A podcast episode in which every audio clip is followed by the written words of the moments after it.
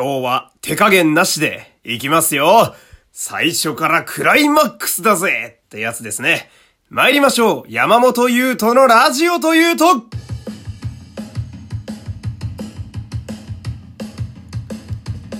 どうも皆様こんにちは。声優の山本優斗でございます。だいひゃくきゅうじゅっかいめの山本優斗のラジオというと始まりました。よろしくお願いします。はい、えー、今日はですね、えー、日曜日ということで、えー、恒例の仮面ライダーセイバーの感想会になっております。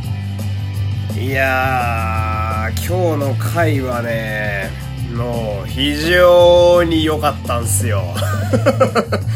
なんで、えー、珍しく前振りもなくね、えー、今日はちょっといきなり本編に行きたいと思うので、先に、えー、お知らせしたいというかね、いつもの定型文だけ先に喋っちゃいます。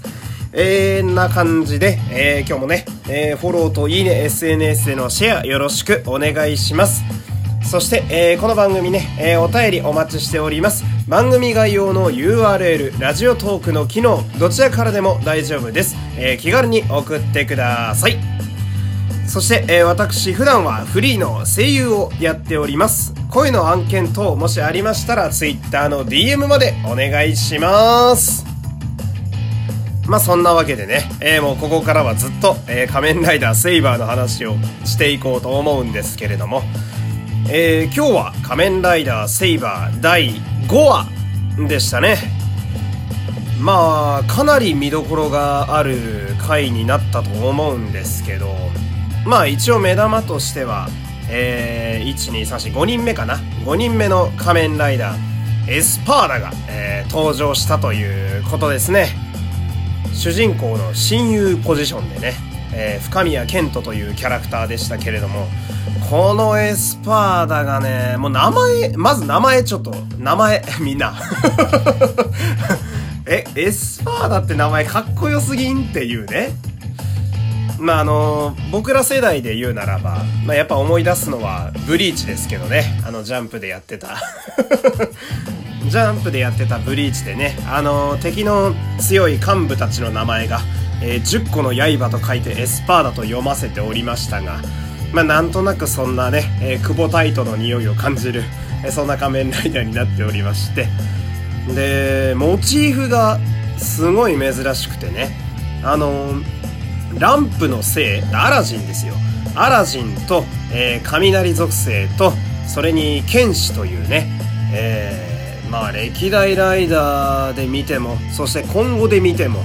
まあまず二度と現れないであろう組み合わせだなと。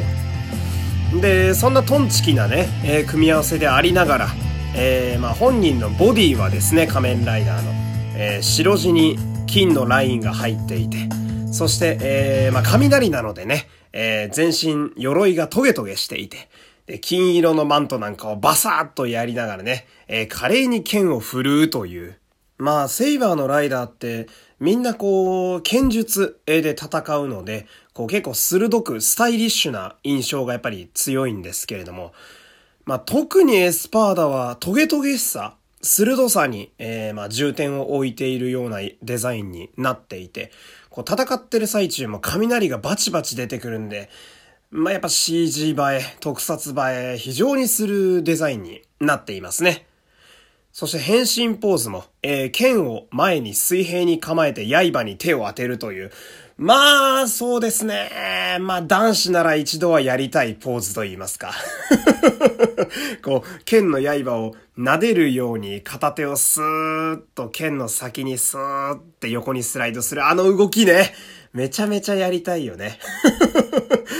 で、必殺技ね。えー、エスパーダ必殺技も非常に良くて。まあ、そもそもこのエスパーダっていう名前自体がまあ、イタリア語から来てるんですけれども、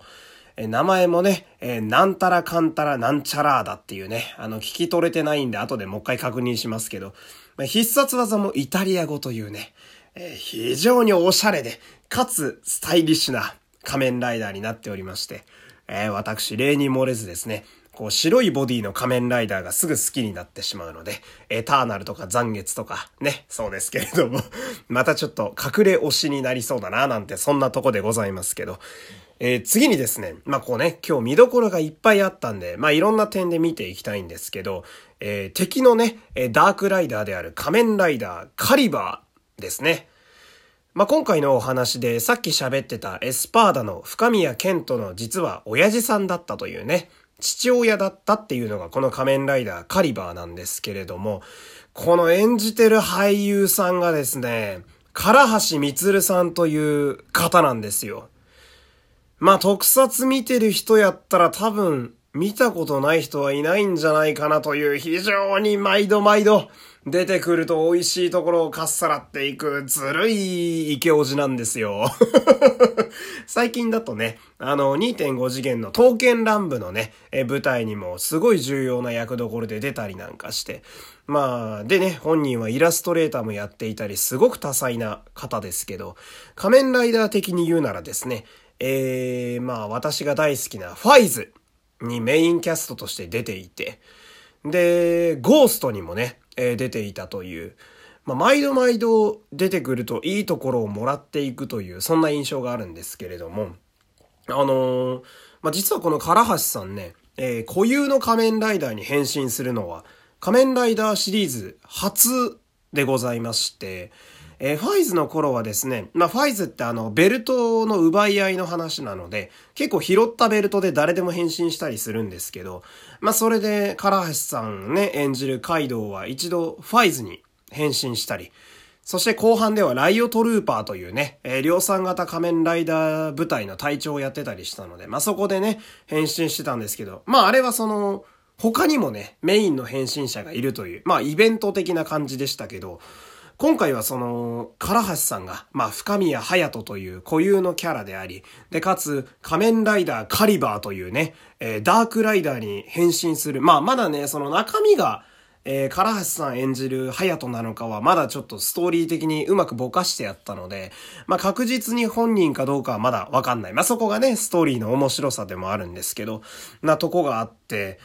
まあ、そのファイズをね、小学校の時に見ていた私としましては、まあ、やっとこの、唐橋さんがね、えー、令和になって、まあ、仮面ライダーにもしかしたら変身してるかもしれないと思うと、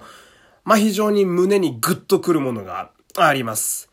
で、またこの、親父っていうのも非常に良くてね、まあ、こう、親父で言うと、えー、次の話題ですけど、仮面ライダーバスターね、えー、まあ、に週前ぐらいに出てきて、史上初の父ちゃんライダーというね、えー、非常にいい、僕もね、先週からずっと推してるライダーですけれども、どうやらこの仮面ライダーバスターの尾上さんと、えー、仮面ライダーカリバーの唐橋さん演じる隼人はですね、昔親友だったみたいなんですよ。で、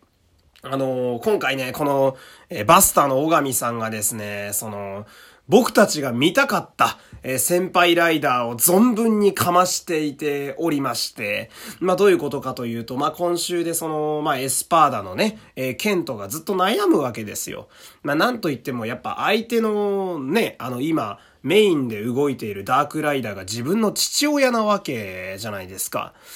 まあどういうことだと。で、そのじゅうごねんまえの事件の時に裏切った剣士がね、えー、いるという話がずっと引きになってるんですけど、今んとこの話だとその裏切りの剣士がどうやらそのケントの父親、つまり唐橋さん演じる仮面ライダーカリバーだと言われている状態なんですよ。で、そこで、えー、まあね、エスパーダは自分の親父が父親であり、かつ組織の裏切り者なんで結構苦悩するわけなんですけど、そこにその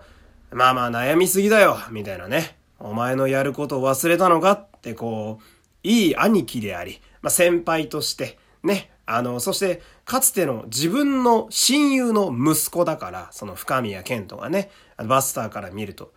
まあこういういいポジションで出てきてね、まあちょっとこう助言したりだとか、自分のやることを忘れてないかみたいな、かつあのちょこちょここうコミカルなとこも入れたりなんかしてね、こう思い詰めてる後輩の前でちょっとバカなことをやって、え、後輩を笑わせるみたい